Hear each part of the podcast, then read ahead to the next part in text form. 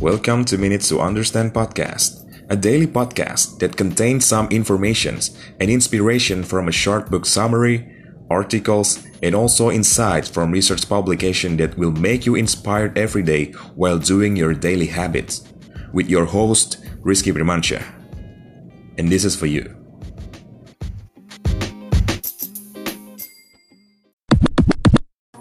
Presence is a life changing guide to growing your self confidence that shows how posture, mindset, and body language all expand your feeling of empowerment and your communication skill. Imagine you've just got your first job out of college. You're excited yet nervous as you get to work the first day. It's not easy, but you ask a lot of questions, start improving, and begin feeling better about it. Then you get to first weekly team meeting.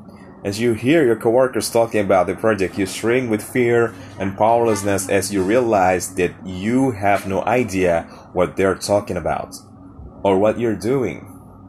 This happened to me just a few days into my first real job after college. Although it was terrifying, it wasn't the first time I felt so helpless, inferior, and behind.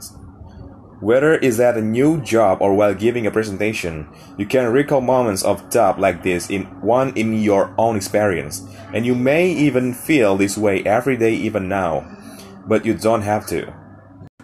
In her new book, Presence Bringing Your Bolder Self to Biggest Challenge, Amy Cuddy will teach you all about how to stay confident even when you don't feel like it. Here are just three of the many empowering lessons from this book. First, if you want more courage and the ability to handle stress better, find and write about your top core value. Second, beat feelings of powerlessness by remembering past wins and other positive events. Third, your posture is evidence of how you feel about yourself, and by improving it, even right now, you'll become more self confident. Let's dive right in and discover how to become more confident. Lesson 1 Find your top core value and write about it if you want to handle stress better and become more courageous. You know that playing to your strengths will make you more confident, but how do you do it? While some self help books will tell you to use affirmations, they don't always work unless you utilize the power of your core values. To get started, follow the pattern one Stanford psychologist used for a study on strengthening core values. First, write out everything that's important to you. You might include ideals like spiritually, diligent, or love. Once that's done, narrow down just one that you feel is your core value. Then write an essay about it, including why it's important to you. Although simple, this technique has the power to make you more confident and better at handling stress and multiple studies confirm that potential this exercise has to improve your courage. One had a group of participants write about core values while a control group wrote about general subjects. Once the essays were finished, researchers put participants into stressful situations to see how they reacted. Those who had written about random topics had an increase in stress hormones, while those who write about core values had none. Writing about your core values will give you a major confidence boost. Consistently utilizing their power isn't so easy though. But we're going to learn about that in our next lesson. Lesson 2. Reminding yourself of past wins is a great way to beat powerlessness. Do you feel like there are some aspects of your life that are out of your control? The other once got a message from a woman named Cassidy who was really struggling with these feelings. Cassidy had been a great track and field athlete throughout school, but once college was over, that part of her life was gone, and her confidence had gone with it. Sometimes all it takes is just feeling helpless to make you actually powerless. Breaking the cycle takes an understanding of two systems that govern this aspect of your life. The approach system makes you want to try new things and be adventurous. It's a life and well in going people who are good at taking advantage of professional and social opportunities. The inhibition system does the opposite and keeps you cautious. This might help you stay safe, but sometimes it gets out of control and makes you feel helpless as you focus on times when you were powerless. If you're feeling stuck ruminating on something you can control, All you need to do is remember a time when a win made you feel empowered. This will activate the approach system and help you find out how to improve your situations. It's especially helpful if the event is related to your core value.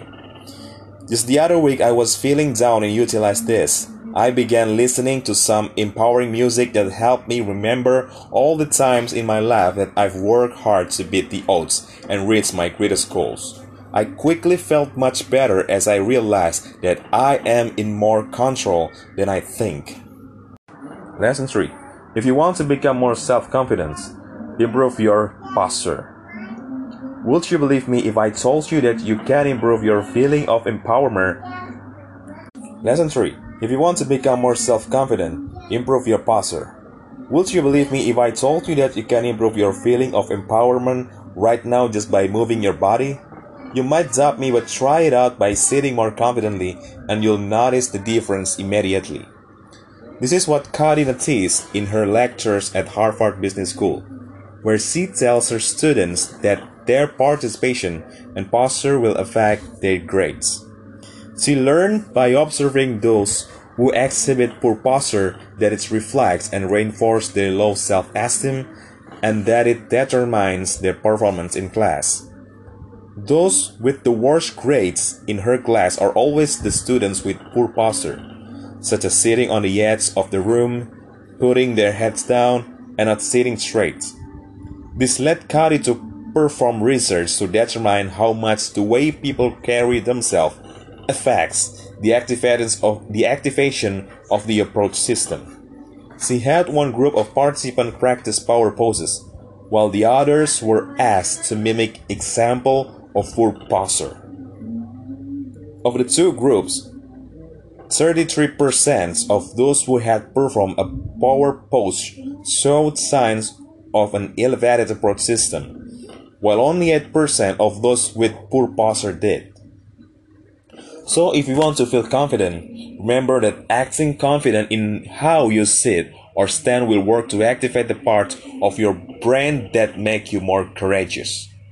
My name is Rizky Primansyah. Thank you very much.